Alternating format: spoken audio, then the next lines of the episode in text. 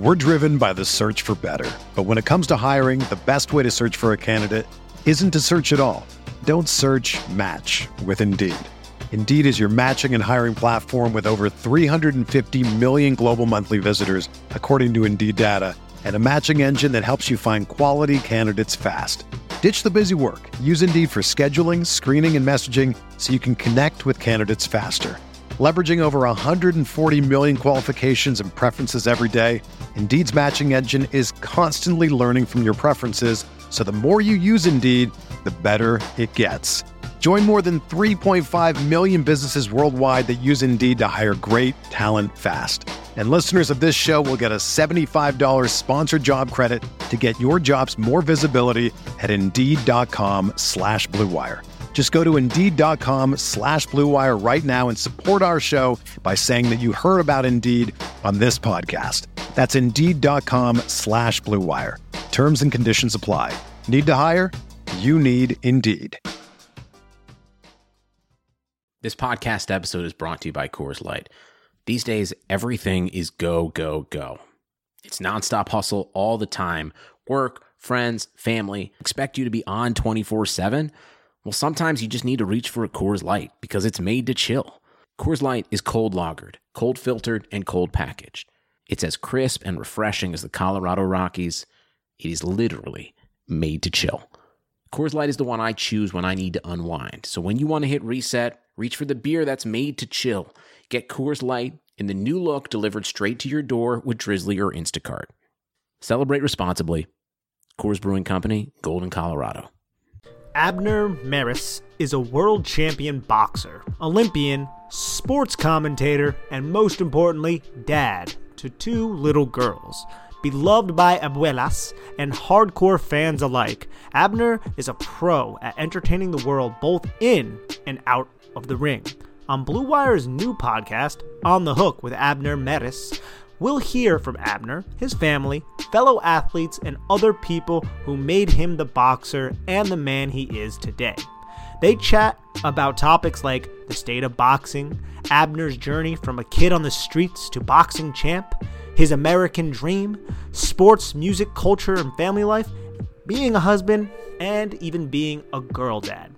Listen to On the Hook with Abner Mares wherever you get your podcasts. Episodes in English out on Tuesdays, and episodes in Spanish out on Wednesdays. Blue Wire.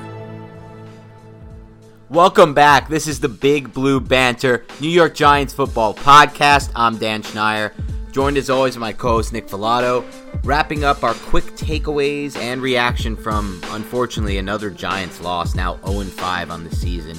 Um, another game where they were in it till the end.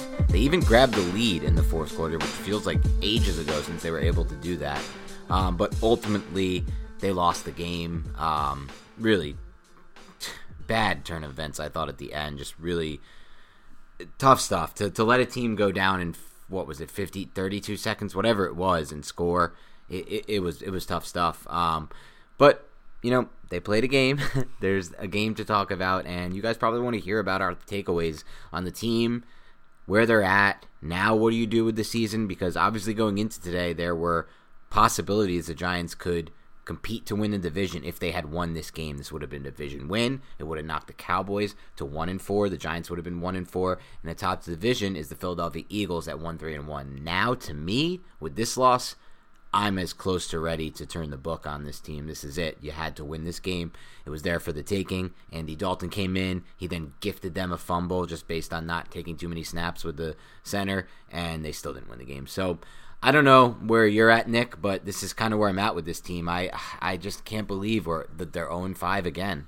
0 5 again, man, in a really, really crappy division. And yet again, it's like the same script. This team had a chance to win the game, but they make stupid mistakes to put themselves into a position where they can't overcome because they're not good enough to overcome when you shoot yourself in the foot consistently, like this Giants team has done several times this year. Like like you said, man, I was shocked. Like I was like, dude, I don't know what it's like to have my football team be in the lead in the fourth quarter.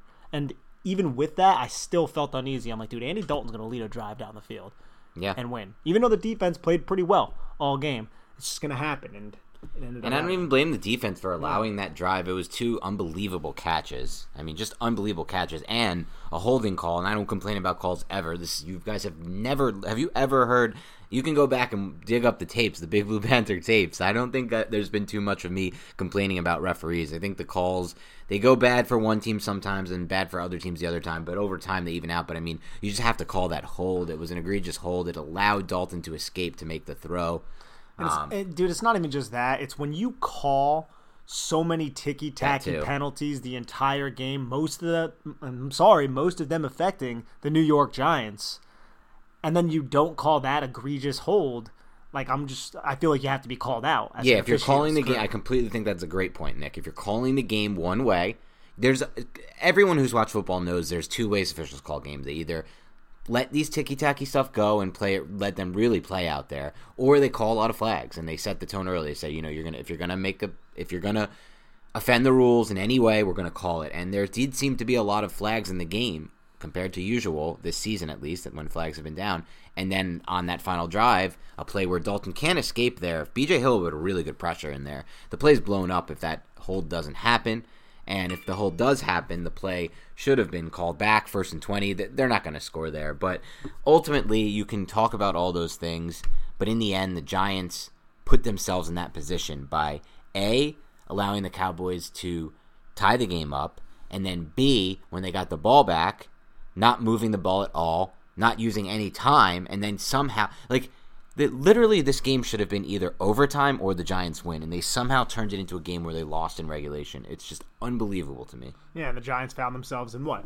A second and 11, and then a third and 9. Daniel Jones, incomplete pass. Both of those passes to Dion Lewis, the one where he completed it short to the left, and Dion Lewis got pushed out of bounds, and then the other one, Daniel Jones, basically, what, he like threw it kind of over Dion Lewis's head, and it was just like there was nothing going on on that last drive where the Giants could have put themselves into field goal range for Graham Gano to kick his fifth field goal for this team to actually get their first win in the Joe Judge era.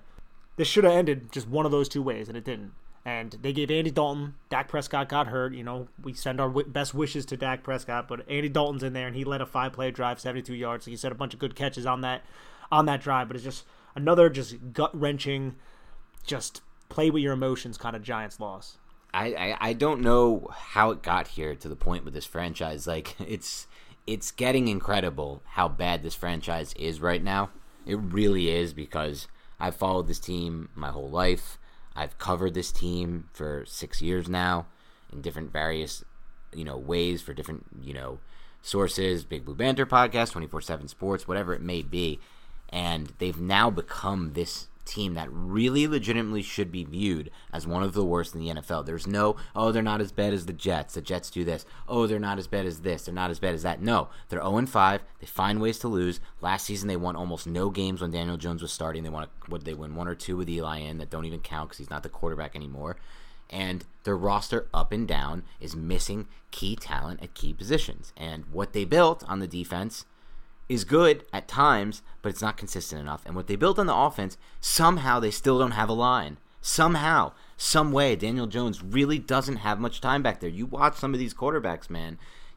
Half it may not be for a full game of football, but even for full halves, if you watch when you watch the island games, when you guys focus on Thursday night football, Sunday night football, Monday night football, or if the Giants aren't playing, you're watching a different one camp. Take a look at what kind of time these quarterbacks get. Don't Jones just doesn't get that. Eli just didn't get that, and now at this point, this GM has had a long time to try to build a line. He's had three years. He's used the fourth overall pick. He's used the 34th overall pick. He's tried to sign multiple guys: Patrick Omameh, Nate Solder, Cameron Fleming, um, and he traded for Kevin Zeitler. He's done a lot of things to try to fix this line, but none of them have led to a good offensive line. We're still seeing a line that struggles to run on obvious rundowns. And yeah, that's not an easy thing to do. I mean, not every team can do that. But when you have a coordinator like Garrett who's hell bent on doing it, you need to be able to have a line that can chew up some yards and get to get four or five at least, not one, two, or zero. And then just in pass protection, man, it's it's just not there yet. No, it's not there at all. And another thing about, like, we've talked about it a little bit during the game, how Garrett calls plays to play for the sticks, to play for the first down, doesn't take as many vertical shots as we probably both would like him to take. That's what leads to these 10 play drives. these nine play drives, these 12 play drives, when a team like the New York Giants, who are not necessarily good enough in the red zone, not consistent enough to execute their assignments to the best of their abilities in a short yardage situation, yeah, they don't have the playmakers. That's why you have Graham Gano kicking four field goals. That's why you yes. have two nine play drives, a 10 play drive, and a 12 play drive ending in three points. Yep. That's not good.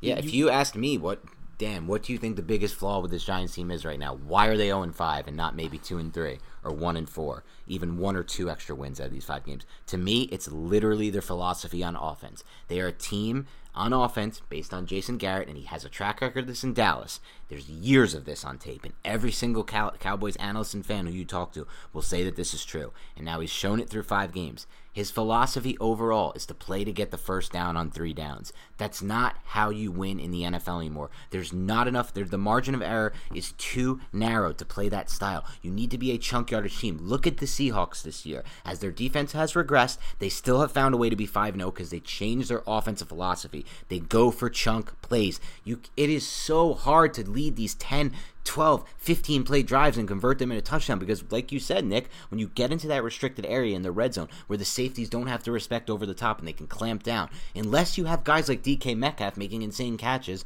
and the Giants really don't have that right now, and or unless you have a running game that can really get down and somehow find yards down there when it's really hard to run the ball as well in the red zone you're just going to settle for a lot of field goals. That's two games in a row now, the Rams and the Cowboys, where if they hadn't turned some of these field goal drives, these long field goal drives where they do control the clock, it is nice from that standpoint but they don't score seven. They're trading seven for three over and over and over again. And that's not because Daniel Jones can't make seven plays. He made them last year with Darius Slayton. You look at Darius Slayton's numbers. He made, what was it, five, six huge plays last year? I think it was six plays at 30 plus or five plays at 30 plus. I don't have the number now, but I remember whatever the stat was, he was, it was like for rookie receiver, it was like it, it, was a very strong stat, and that doesn't sound great in podcast form. I would love to have had the stat on hand, but I don't.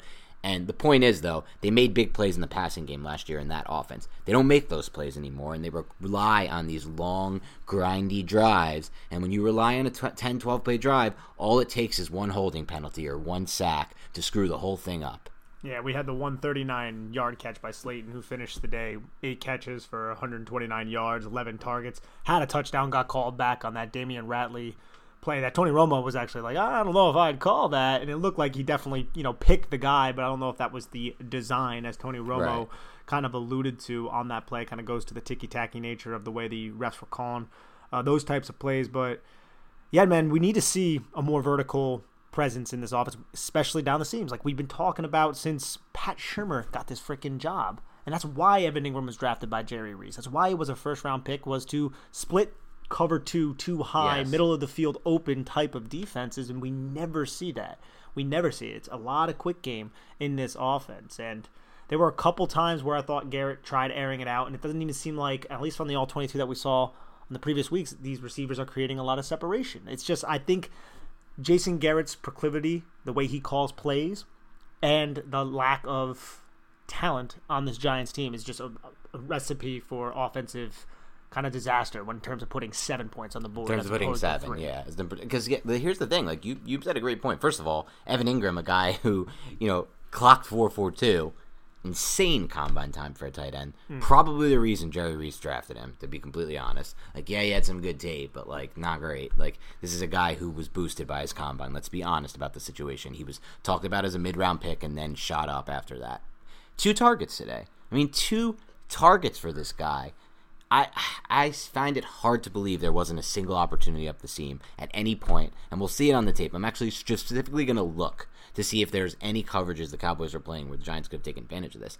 But what you said before is so true. For me, with Garrett, my issue isn't even as much the play calling. I do have issues with some parts of his play calling, like his proclivity to run in second and longs and to run a lot on first, first and ten, yeah. and to not use nearly enough play action passing. Not every he should be pounding the play action game. That's what all the good teams do now because it's a massive advantage for your offense. Pound it. It's a quick play. You you, you quickly fake the handoff. The quarterback at this point, if you watch like some of the guys who are really good at the play action game. They flip their head around and they're it's basically just a drop back pass, but you have to you know these linebackers have to respect it at least a little bit. Um, and it just changes a lot there when you use the PA. But anyway, I don't like that he likes to run a lot on first and 10 and second 10. It's obviously negative EV.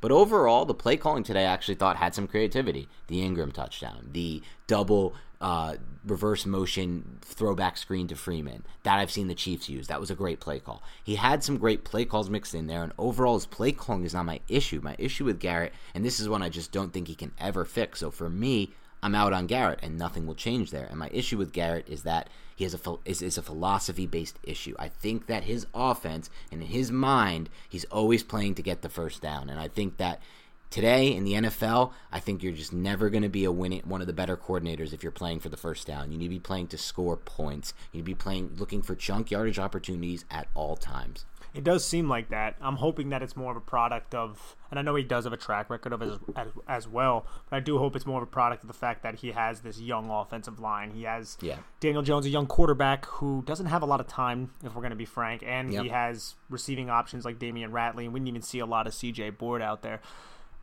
I think he came out with a solid game plan with a lot of screens, but the thing is, he didn't necessarily adjust. And those linebackers and the defensive ends and the edge players of Dallas really started sitting on Mm-hmm. those screens hard, and he kept calling. He called probably two too many at Yeah. one point, and one of them got blown up like By Devontae- Jalen, yeah, yeah. yeah, and I was just like, oh god.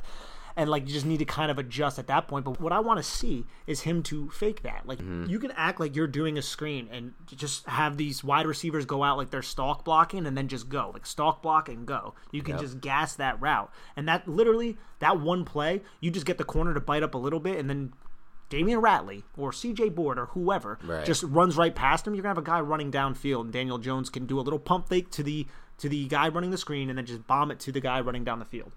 Those are just little plays that need to be implemented, and I haven't seen a lot of those types of uh, of those adjustments quite yet this season. Yeah, you're right. I mean, you're spot on. I don't see why an offense that has pretty much put it out there that this is their philosophy and not just put it out there, have shown it on tape like over a span of now five games, four and a half games before, or four games before this one, that they're that they like the stuff in the quick game. I mean, Jones almost threw a pick today where it was that same route to Engram that that he's already thrown a pick on, and like that teams are now sitting on.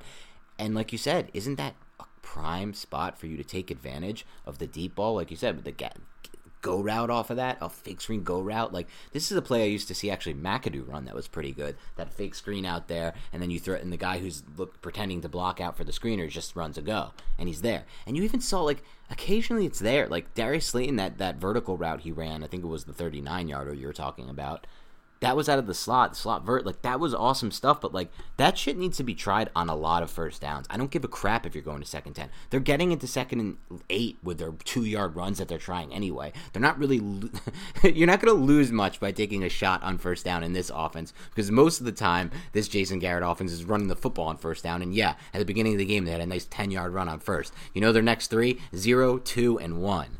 So it's like you're not losing much by getting instead of going into second and eight, second and nine, or second and ten, or yeah, second and ten. You're just back in second and ten. I want to see how much uh, man coverage the Cowboys ran. 'cause Right. That play was man coverage. They had Yeah. Darius in the slot, Which is nice. and they put I don't even remember who it was, been Ratley on the outside, and all he did was stand at the line of scrimmage, keeps his defender up towards the line of scrimmage, and then since Slayton is in a reduced split, he's able to kind of run. He's already inside the numbers, run out towards the numbers into space away from the inside leveraged receiver, and that's just kind of a gives your receiver a better chance to a create separation and b make a catch if the quarterback puts it outside like Daniel Jones did.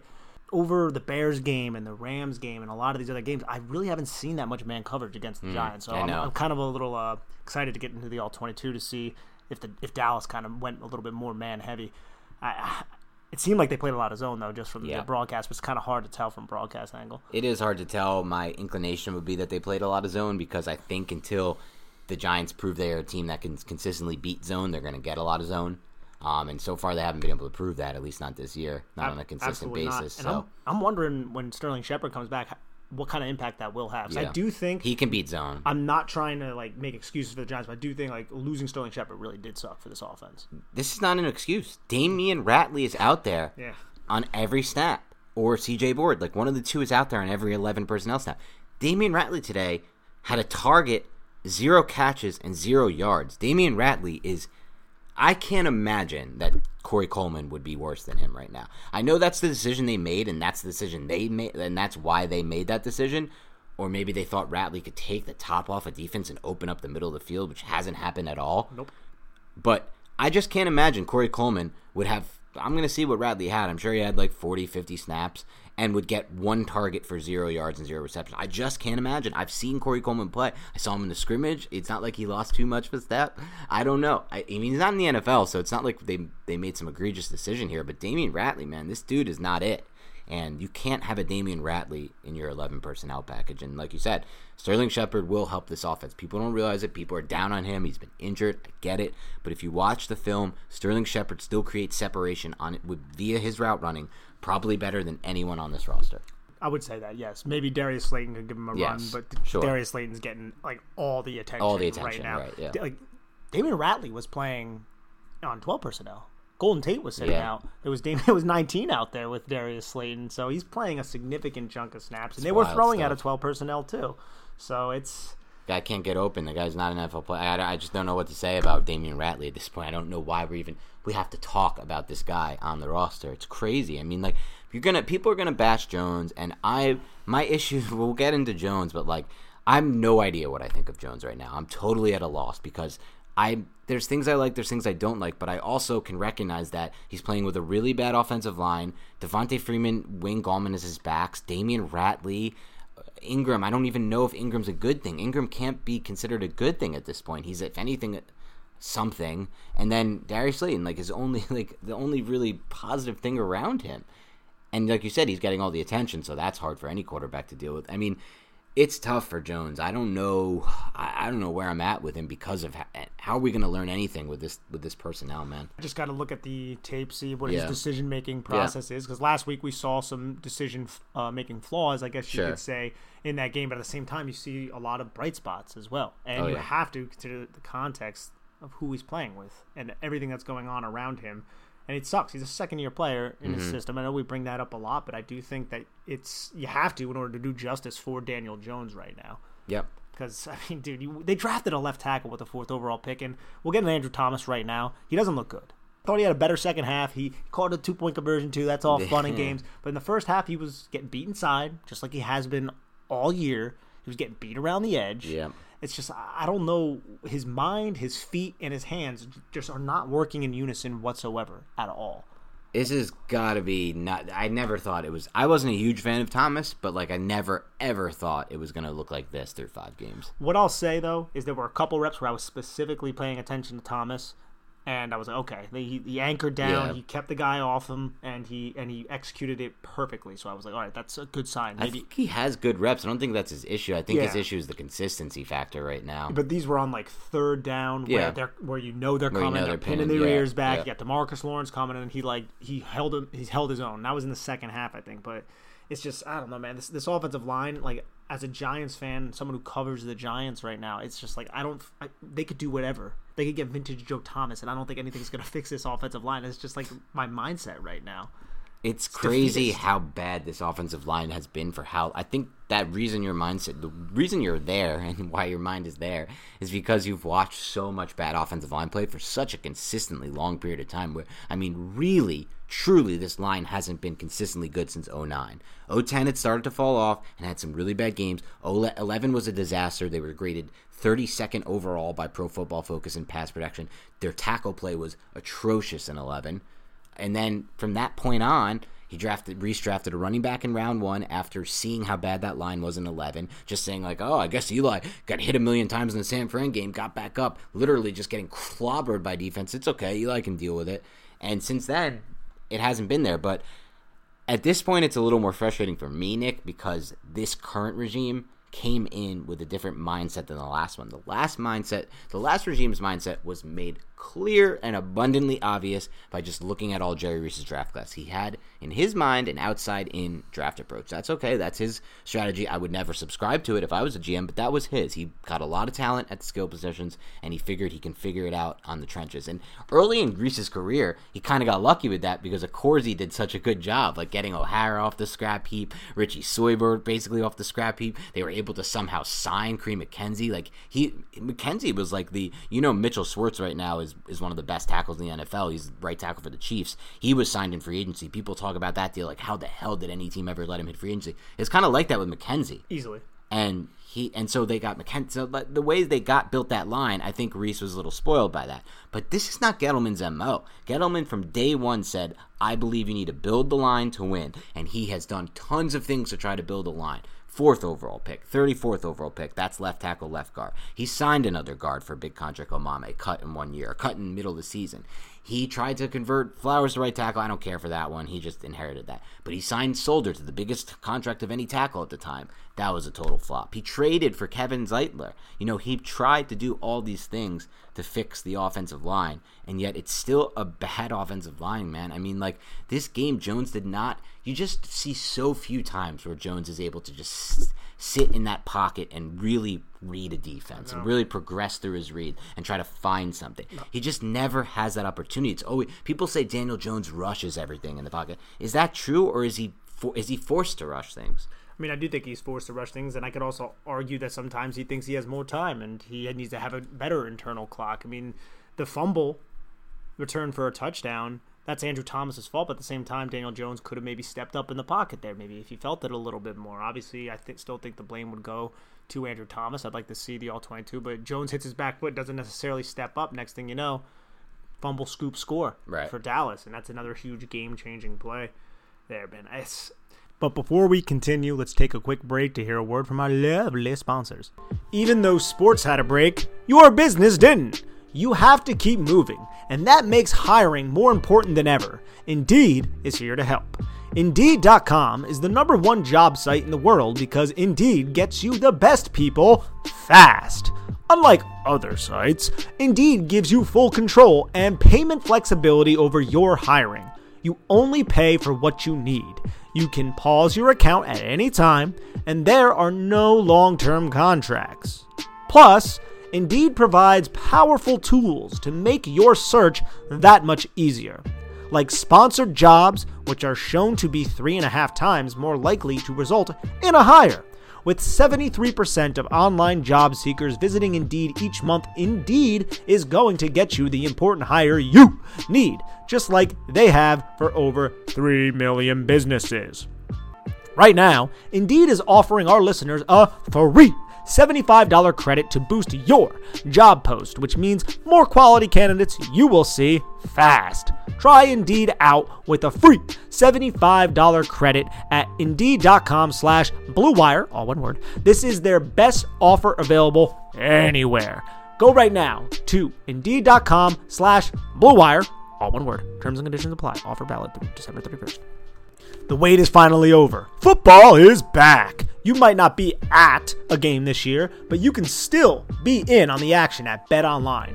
BetOnline is going the extra mile to make sure you can get in on every possible chance to win this season. From game spreads and totals to team, player, and coaching props, BetOnline gives you more options to wager than anywhere else. You can get in on their season opening bonuses today and start off wagering on wins, division, and championship futures all day, every day. Head to Bet Online today and take advantage of all the great sign up bonuses. Don't forget to use promo code Blue Wire, all one word, at betonline.ag. That's Blue Wire, all one word. Bet Online, your online sportsbook experts. I look at the offensive line. Yes, Dave Gettleman was preaching hog mollies for the longest time, and I think that's why we had such high expectations. But now, when you even look at the depth chart, I mean, what was our biggest concern about this offense coming into the year?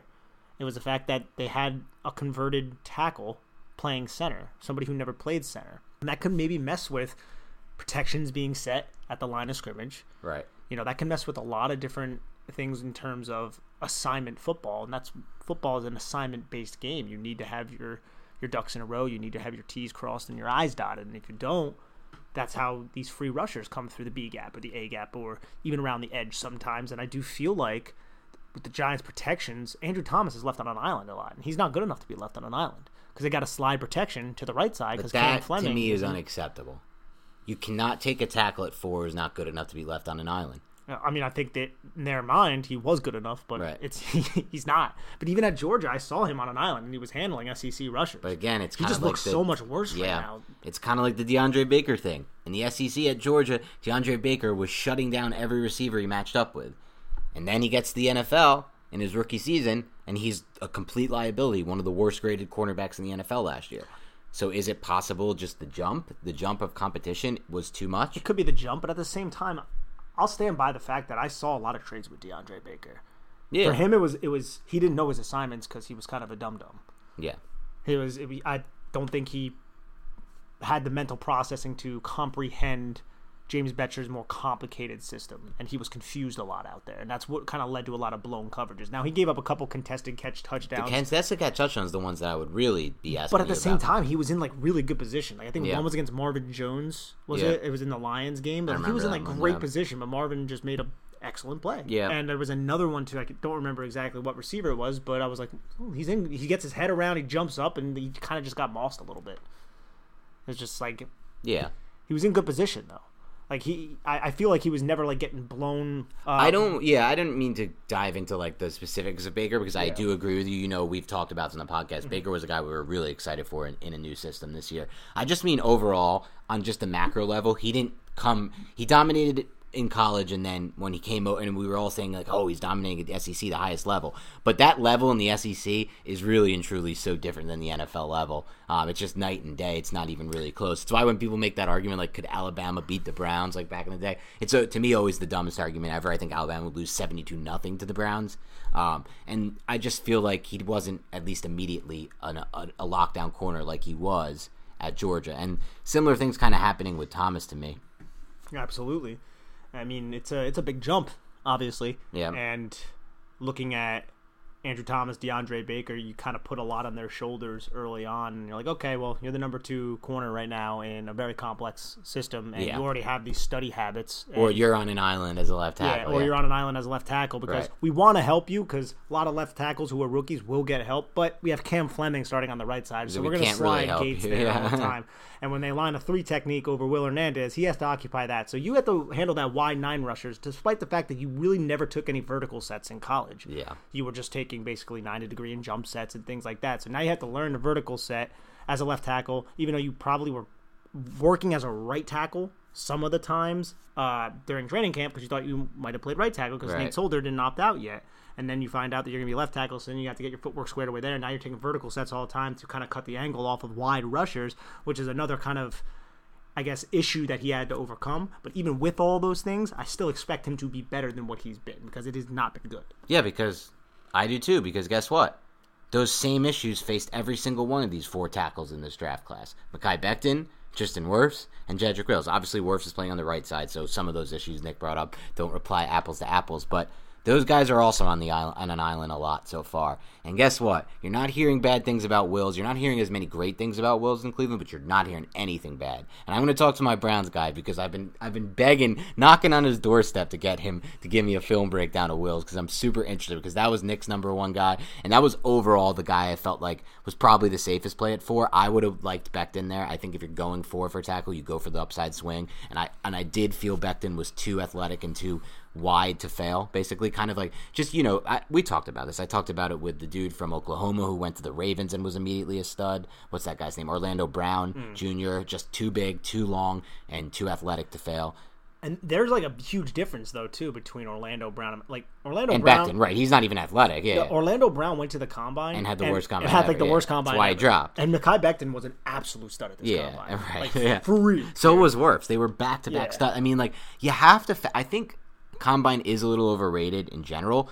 But with those tackles, man, you look at the shuttle times. Um, that they, you look at the three cone and the shuttle and what they've meant for that position, projecting out. It means a lot to have athleticism when you're on an island and you're not, like you said, used to doing vertical pass sets. You're doing a lot of things where you have to kind of learn on the fly from a technique standpoint. Sometimes you just let your athleticism take over. I've seen that a lot with Becton when I've watched him, and I know that that's the same thing going on with Wirfs for his good reps. I know he had a really bad rep, few reps uh, in that Thursday night game that people let me know about on Twitter. So I know he had a bad game, but you know, unfortunately for the Giants, in in their case, it hasn't been just one bad game for Thomas. It's been now a few in a row.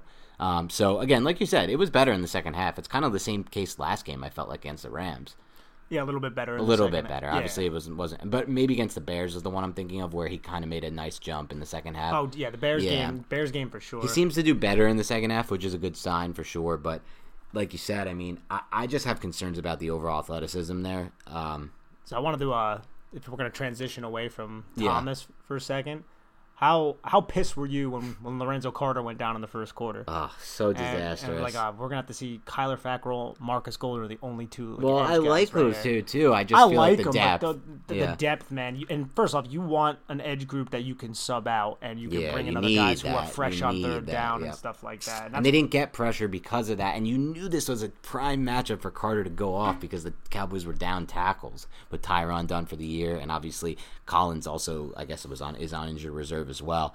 It's kind of amazing the Giants didn't get more pressure in this game. If you really think about the matchup there, the Cowboys starting a rookie center and you know two new tackles.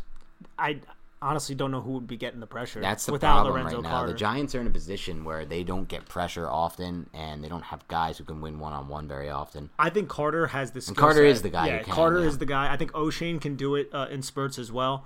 Fackrell, But he's hurt. Yeah, exactly. He has the shoulder injury. Fackrell, I don't think's that guy. I think he's getting a lot of cleanup sacks, a lot of uh, Yeah. t- 2019. Still kind of like him on the Golden field, though. He's still like an interesting second yeah. level guy. He's just not a good one on one pass and he's smart. He's a great Yeah. back back uh, backside defender. Yeah. Has great backside pursuits on those. He's very disciplined and won't leave his gap and stuff like Yep. that, and his responsibility. So I really like that about Fackrell. And he's one of the outside linebackers that we play in passing situations when we want him to flare out to the flats and Mm-hmm. stuff like that because he's more athletic than Marcus Golden is. But in this game, we had to see a lot more Marcus Golden out there, and I'm wondering if this thing for Lorenzo Carter is a little bit more serious. I mean, he's gonna right. uh, have an MRI tomorrow, and that that, that sucks, man, because it's an Achilles. Is it going to be sign a veteran edge? Is can Cam Brown or Carter Coughlin step up? veteran edges. Yeah, Who else do we have? Oshane's done, and then we. Yeah. They'd have to they'd have to move Brown or Carter or Coughlin into a bigger role. Or I mean, or they they could sign some some guy. I mean, like there's just going to be no one who's going to really impact. I I mean, they don't have any money now, cap wise. They're hmm. probably tapped out after the Logan Ryan Ryan signing. I mean, it, this is the last thing I'm thinking about, to be honest with you, Nick. At this point, at 0 and 5, this was it, man. They had to win this game, and it, it's tough stuff. I'm, it's hard for me to think about this year right now, which is crazy to say, but at five games into a season in early October. But this is where we're at. Um, and as far as the depth goes at the edge, we're spe- what you're speaking to specifically, you're right. They probably are going to have to sign a veteran because you can't just you, you need the rotation there, like you said. But it's amazing that that's just another position that they're just so far behind on to the point where they will need to start, you know, potentially sign someone off the scrap heap. I hate looking at things this way, but if the Giants won this game, which they were well in position to do so, they get Washington at home, and you might get this play. Alex Smith, Kyle Allen, maybe who knows? But Yeah, Alex very- Smith threw for 39 yards on 17 attempts today. That's not. Uh, he was just getting attacked. I know, but like Attacked. it's just that's not a good sign. Absolutely not. That the Giants could realistically win that game. That, Sure. that would have turned the season around. Yeah, I mean it could have. It, it could have easily.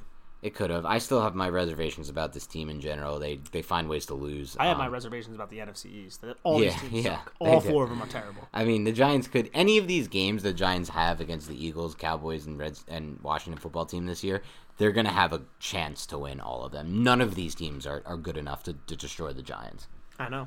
Yeah, and that's the craziest thing, dude. That the winner of this division could could be eight and eight, seven and nine. Yeah, eight and eight, seven and nine seems very much in play, or seven, eight and one if it's in the Eagles' case.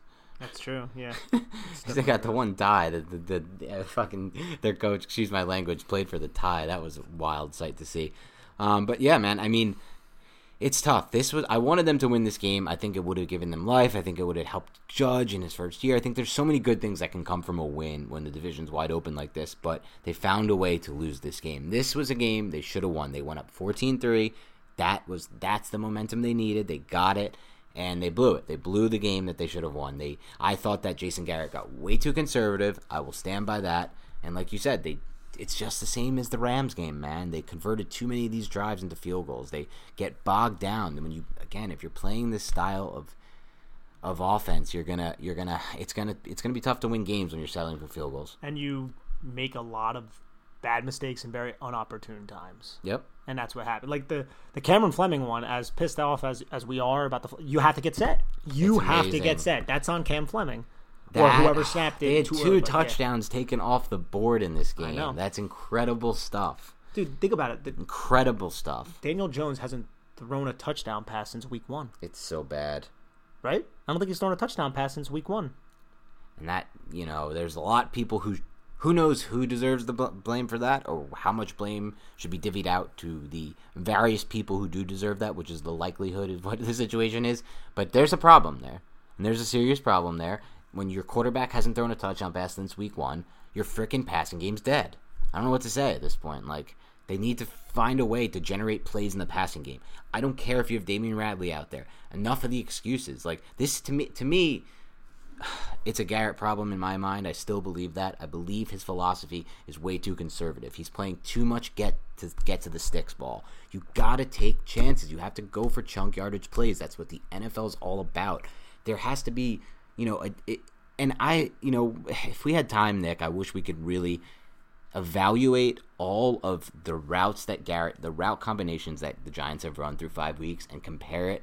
I wish there was a database that did this because no one can do this like by hand or you know take incredible amount of time. But I'd love to see the Giants route combinations versus the rest of the NFL and versus some of the you know better passing offenses who have thrown for a lot of passing TDs. So I think part of the problem is the Giants run a lot of routes that go to the sticks. It's not just that the the first read is there. It's that a lot of the routes are designed to create that mesh uh, open point at the mesh point, or just you know a lot of the curls. They throw a lot of cur- they have a lot. Of, there was a play today where Jones had had no time, and I think he either eventually took a sack or threw it away towards the end of the game. Where people are like, "What is Jones doing? What is Jones doing?" And when you look at the coverage and we would look at the receivers part of the film, no one's open and everyone's running a curl. Like it's just like they need to have some more down more routes that are creating potential voids at the second and third levels of this defense, intermediate and deep areas of the field. Because Jones can throw these balls, man. The throw he put on Slayton was an awesomely placed ball. You know, he's had a lot of really good plays. Even last year, you date back to his rookie year, he's had some really good touch throws down the field, but he's just not getting these opportunities for whatever reason. Part of it is the line, like you said. There's so many factors, but man, it's it's tough. The one where he was rolling out too, when he that was like yeah. incredible patience, didn't overreact, waited for Slayton to come off of his route and separate from the coverage, and then just threw an absolute dime with very good velocity right into Slayton to pick up that first down on a third down. That's the kind of stuff, man, that we love about Daniel Jones. But uh, again, like I'm also there's that kind of voice in the back of my head saying there's probably a good reason why Garrett isn't going downfield, and that could be because of personnel too. It's possible, but I think at some point you can't use that as a crutch. You hmm. have to let these guys fly. They're all NFL receivers, even Damion Ratley. He still belongs in the NFL for reasons that, you know, he has the speed, he has whatever it takes. He made plays at A&M in that offense, down the field, different levels of the field. I mean, part to me, you can use the crutch of the players that he has to throw the ball to or the offensive line, but I think that there's ways to, to, to design chunk yardage plays in this league. I see it from way too many coordinators to believe that Garrett can't do it himself. And I see it from offenses sometimes that don't have quarterbacks who I think are as talented as Daniel Jones. I'll be honest with you. And yet they're still generating chunk yardage plays somehow. Um, and I, I wonder how. No, that's very fair. I'm also just speaking on uh, not just the talent of the receivers, but that offensive line yeah, as well. Right. I think I just think this this roster is not good, especially it's terrible. Especially this offense, which is kind of crazy to me too, man. Because going into the season, we had a lot of concerns about the defense and the secondary, and they've been playing relatively well, especially the last few games. Yeah, the 49ers second half that was atrocious, but this season, uh, they've been pretty good. Yeah, they've, they've, exceeded my expectations. Me too. But we all thought with Marc Colombo coming in, this offense would kind of stabilize a little bit. Maybe they could generate a run game, and it it just has not happened consistently. Yeah, it literally the offensive line looks the same. It's like Hal Hunter kind of stuff. It does, but like my problem, I keep coming back to this, Nick. I don't think the offensive line play through five weeks or the talent that Jones has worked. Because remember, Barkley was injured for a big chunk of last year and wasn't himself at times. Shepard missed a bunch of games. Engram missed a bunch of games. Uh, Slayton missed a little bit of time, and Tate missed some games. I don't think the talent or the offensive line play is that much worse, and yet the offense doesn't move the ball anywhere near like they did last year. To me, it really does come down to Garrett. I am. I there's no one I'm out more on besides obviously Dave Gettleman because only at this point, and anyone who goes in the comments or leaves us a negative review because they're going to say I'm too negative about Dave Gettleman, you're out of your mind at this point, and I'm willing to say that because if you look at this roster, it is not worthy of a regime year three. This should be year one of a regime change, not year three. The fact that it is year three shows how bad of a job he did, and the fact that we have these question marks like whose fault is it to blame for this offense that they've poured three straight top six picks into says all that you need to know. But the point is, besides Gettleman, man, it's Garrett for me, Nick, because I think that this offense, Jones worked with, with Pat Shurmur. He really did. It worked, man. Jones got it. He understood the system. He had he had those. He knew when to go downfield, and he took shots downfield, and he hit Kaden Smith down the seam. I mean, he really moved the ball well in the passing game, and that just doesn't happen with Garrett for whatever reason. I'm trying to think of that third game that okay, yeah, it was the Washington football team game. Last year, though, without Saquon Barkley, defenses were tough, but Daniel Jones struggled to move the football. There was the Washington football Yeah. game, uh, football team. We'll call them that, where Wayne Gallman had a pretty good game. They were able to move the football, and then they went to Foxborough, and they couldn't really do anything. They had the one slot vert to Golden Tate for the touchdown, and then there was Minnesota, which was before that. Another team That that was game. playing lights out D last year. Yes, yes. So it's kind of hard to to gauge, but I think losing Saquon Barkley, yes, Saquon Barkley hasn't done a lot on the field, but I think his presence just forces defensive coordinators to pay so much attention to Saquon Barkley, which makes life a lot easier for these receivers who struggle to create separation, and it makes life a lot easier for Daniel Jones. Yeah, there's no denying that. I totally get it, but these were games where you know Jones had big games. Not I shouldn't say big games without Barkley. You're right. He really did struggle in that stretch. Again, defenses may have played a role, I, they did, but yeah. This is this game specifically is not just a, against this defense, this Cowboys defense that every single offense that they've run into so far has give them fits. We're talking 500 yards of offense for the Browns. We're talking same amount for literally uh, the Falcons are pouring on yards and points. And the Giants really just don't really move the ball that well this game. They scored one of their touchdowns off of Andy Dalton fumbled snap. Um, they had a pick six. That's 14 points. And then they got 20 points with a bunch of field goals, and most of which, three of which were 50 plus yards. Yeah. I mean, this this offense didn't really move the ball that well, and it hasn't moved the ball that well all year in the passing game. Yeah, I'm not trying to stick up for No, Jason. Garrett whatsoever. That's not. I'm just so trying to down on him, man. I, I I never thought it would be this bad. I didn't. I think I didn't look into him enough. I really think I just thought he'd be good overall for Jones's development because he's a good. He's worked with good quarterbacks and he's a smart guy and he's been through. You know, he was a head coach. But I just I hate his offensive philosophy and I hate his system and I don't think his system meshes well with Jones. I really don't. Yeah, I mean, this quick game is we expected a little bit more vertical.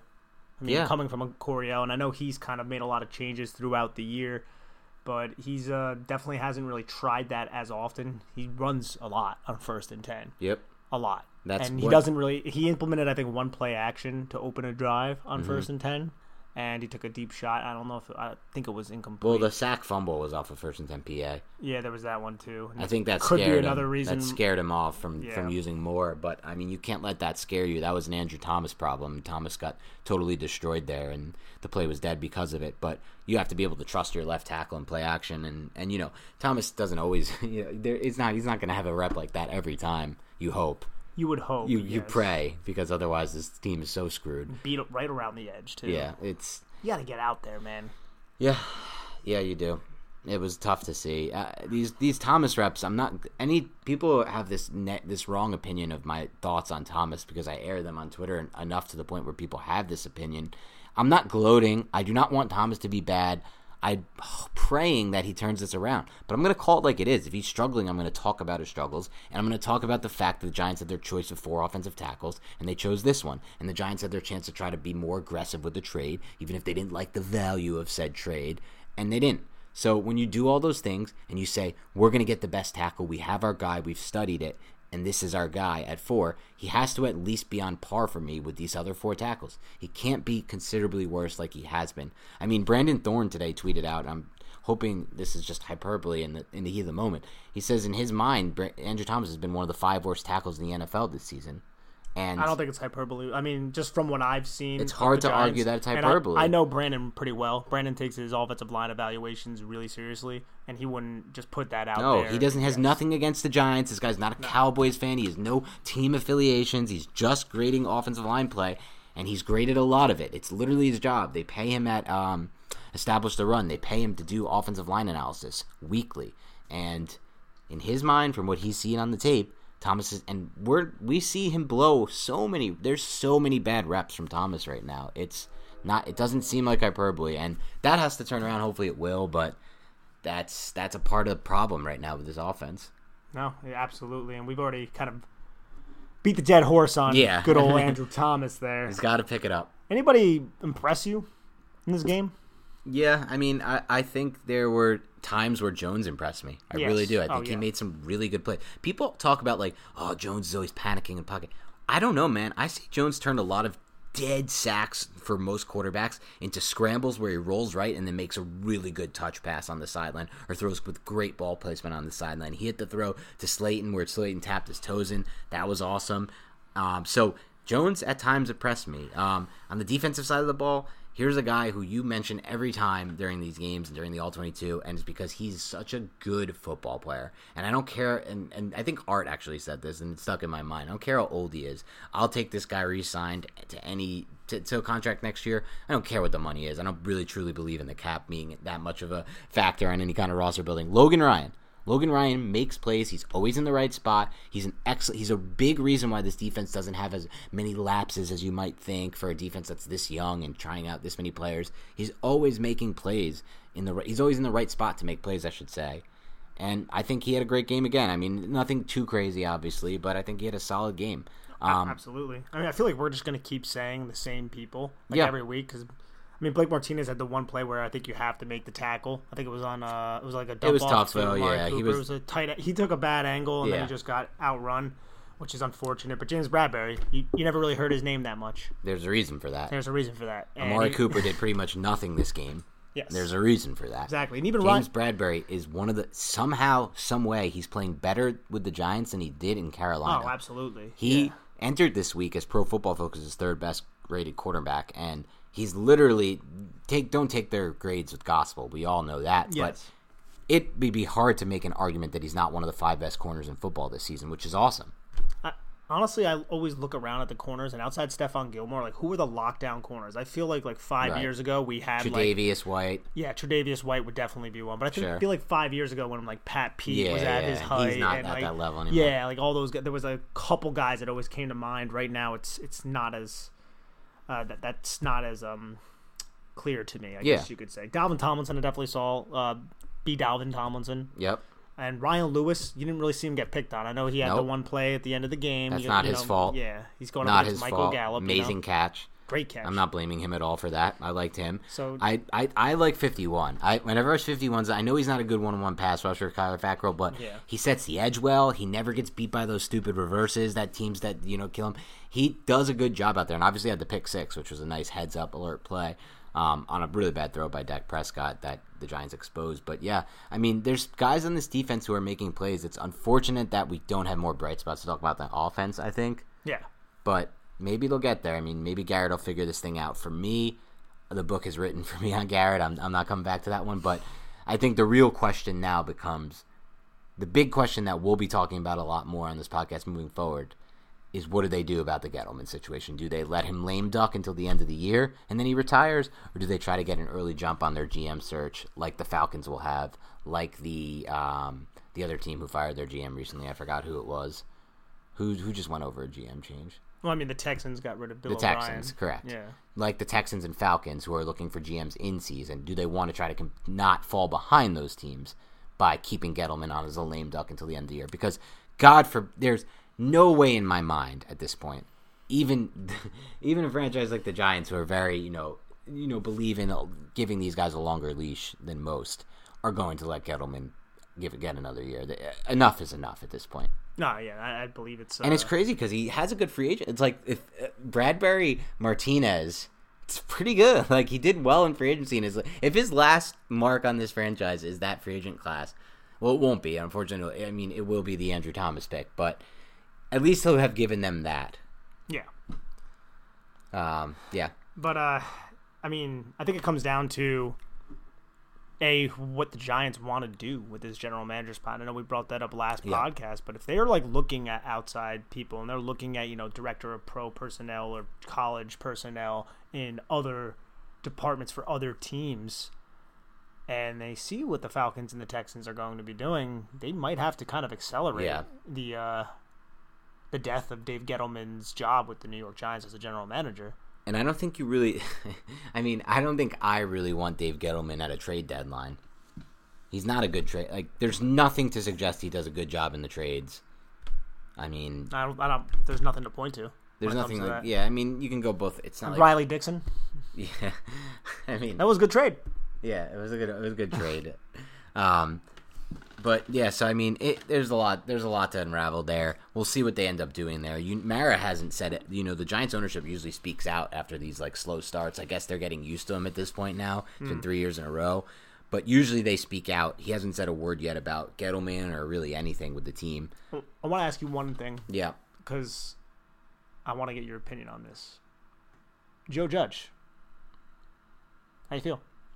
It's an interesting question. My friend actually texted me about this after the game, uh, just kind of about the whole state of the team. It's it's tough right now for Giants fans, so I totally feel you guys. With Judge, I'm not. I'm I'm I'm I'm just waiting for more information. There are things I like. There's things I don't like. I like that the team plays hard. I like that he had that special teams play dialed up. If Cam Fleming just gets goddamn set for that play, that's a touchdown. That's a game changing play. Um, and he had that up his sleeve. He's been waiting for that. I don't like some of the the decision making. I I wouldn't have punt. I wouldn't have kicked that field goal on fourth and five. The play before Andy Dalton muffed the snap. I'm just never doing that. I'm always going for seven over three. And some of the punts he's made in the first four weeks before this, I haven't agreed with. But that's going to be what he is. He's not going to be an aggressive style coach. Um, and I don't like that, but it has its merits in other ways. And if you have a good enough defense, you can make up for it. So that's I know what he wants to get out of this team, a tough team that's going to play good defense.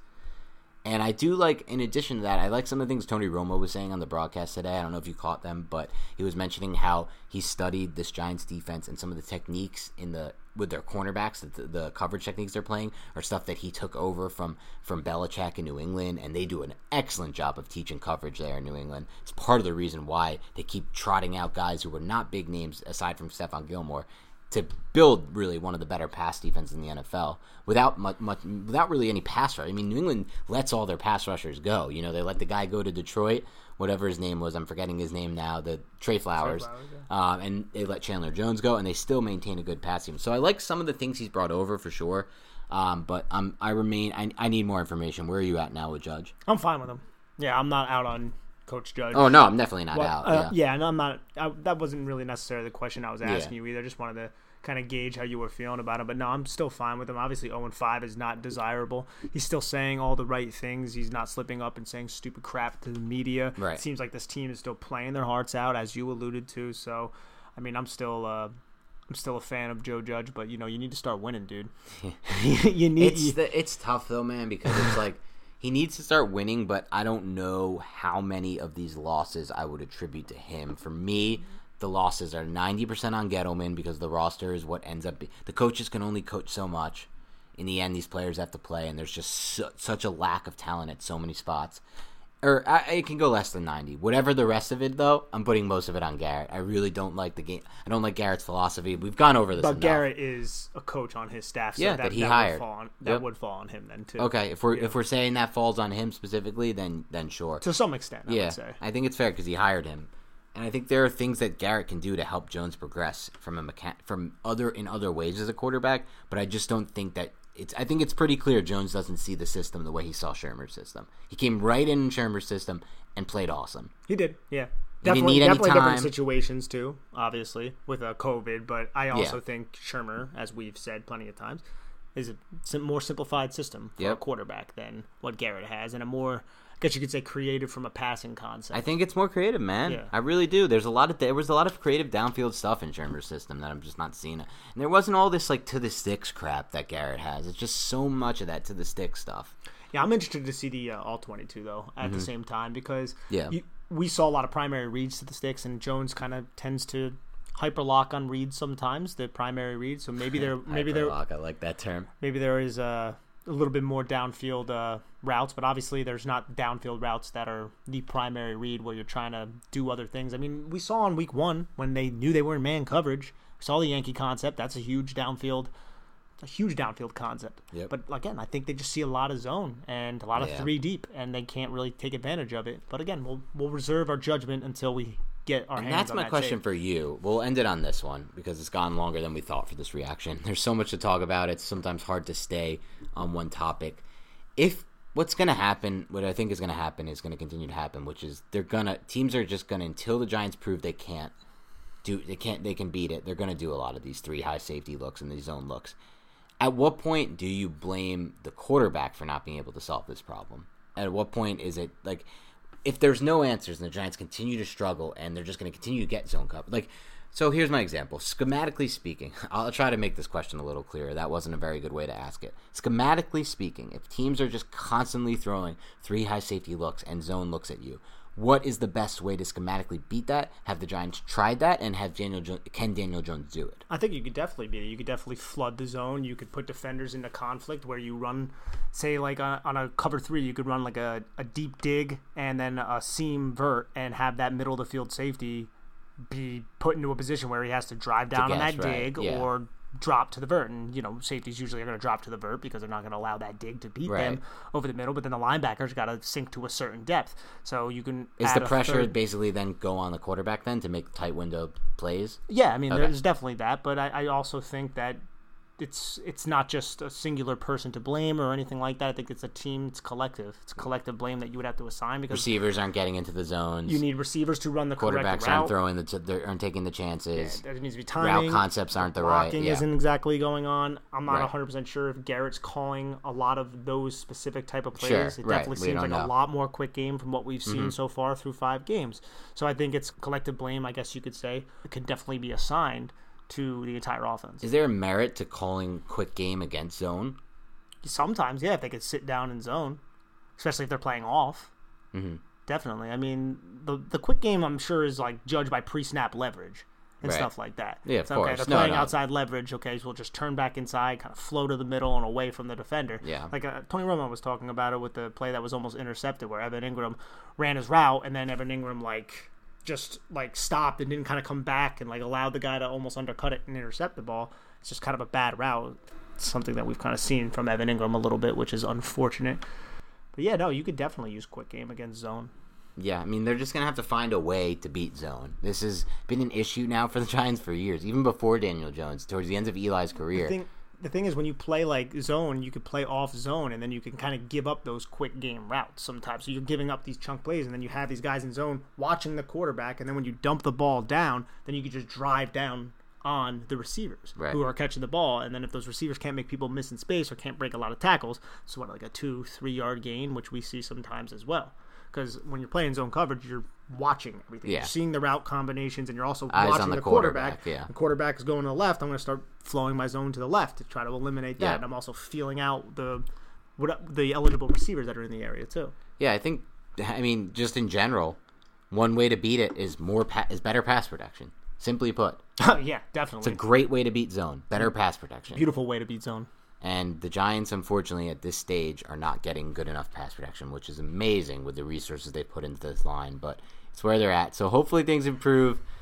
Anything else you want to wrap up before we dive into the All 22? Obviously, that's going to tell us a different story.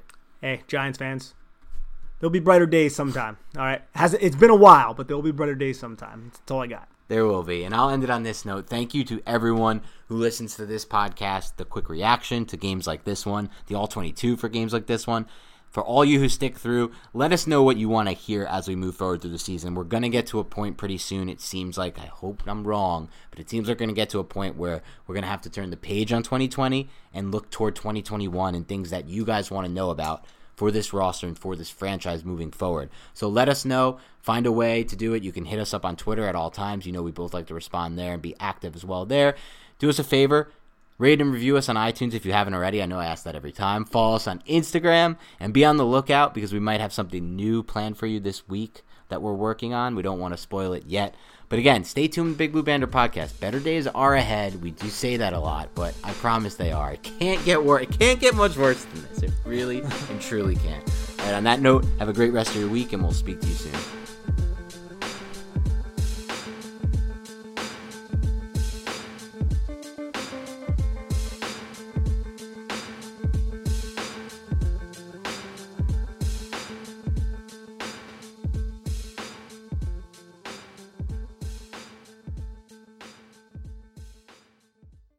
This is the story of the one. As head of maintenance at a concert hall, he knows the show must always go on. That's why he works behind the scenes, ensuring every light is working, the HVAC is humming, and his facility shines. With Grainger's supplies and solutions for every challenge he faces, plus 24 7 customer support, his venue never misses a beat. Call quickgrainger.com or just stop by. Grainger, for the ones who get it done.